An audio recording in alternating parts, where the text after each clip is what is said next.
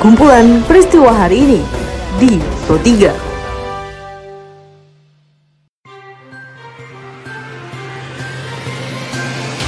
Halo pendengar, selamat berjumpa kembali di podcast Pro 3 RRI dengan kumpulan peristiwa yang terjadi pada hari ini. Seperti biasa pendengar, pada podcast ini saya akan mengulas isu-isu aktual dan yang tentunya masih hangat dan juga ramai ya dibincangkan di sekitar kita. Tentu saja nanti akan saya hadirkan cuplikan informasi dari reporter kami. Saya Tika Nantia, inilah kumpulan peristiwa Pro 3 di ruang dengar Anda. Pendengar sebelum saya masuk ke dalam beberapa isu aktual yang akan saya hadirkan sesaat lagi, seperti biasa saya mengundang Anda terlebih dahulu untuk mampir ke laman berita kami di rri.co.id.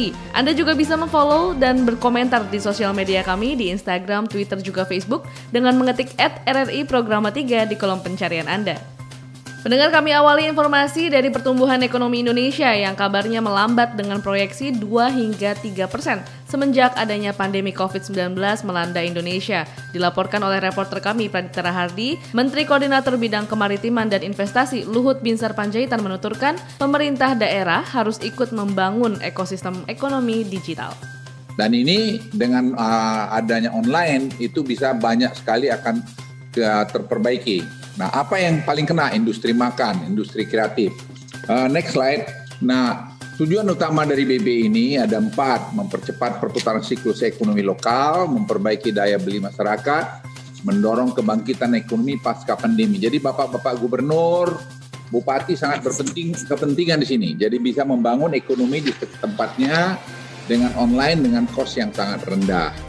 Berdasarkan dari surat keputusan bersama atau SKB 4 Menteri, pembelajaran di perguruan tinggi harus dilakukan dengan metode pembelajaran jarak jauh atau PJJ. Namun saat diwawancarai oleh reporter kami Rini Hairani, PLT Dirjen Pendidikan Perguruan Tinggi Kementerian Pendidikan dan Kebudayaan Nizam mengatakan ada sejumlah pengecualian untuk mahasiswa tingkat akhir.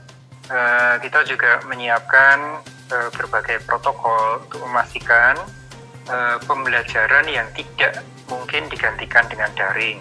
Misalnya untuk yang sedang tugas akhir, baik itu skripsi, tesis, disertasi, penelitian, itu tentu tidak bisa dilakukan dengan daring. Kalau kalau bisa dialihkan ke daring, kita dorong ke daring. Misalnya untuk praktikum, itu beberapa teman-teman sudah membuat model-model virtual reality kita beralih ke informasi lainnya, pendengar dilaporkan oleh reporter Hairul Umam, Menteri Ketenagakerjaan Ida Fauziah memberikan penjelasan terkait dengan Indonesia yang menyetujui masuknya tenaga kerja asing asal Cina untuk bekerja di Indonesia.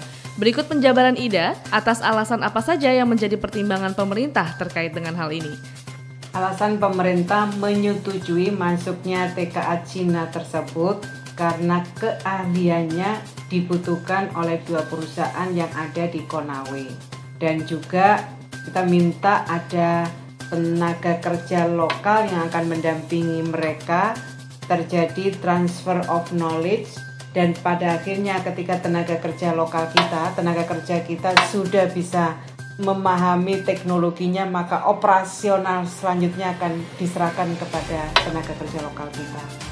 Pendengar selanjutnya merupakan informasi terkait dengan update kasus yang diakibatkan oleh pandemi COVID-19 di Indonesia. Laporan ini dikabarkan oleh reporter kami Niar Abdul, di mana jumlah kasus positif COVID-19 di Indonesia pada hari ini mencapai 1.178 orang, sehingga akumulasi kasus positif di Indonesia sudah mencapai 50.187 kasus.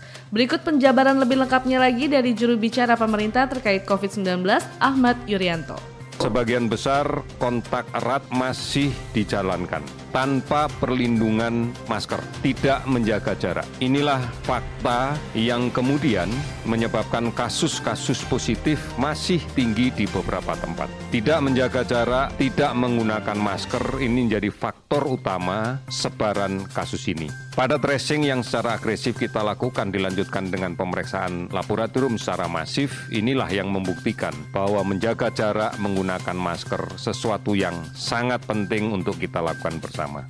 Pendengar itu tadi informasi yang mengakhiri perjumpaan kita pada podcast edisi hari ini.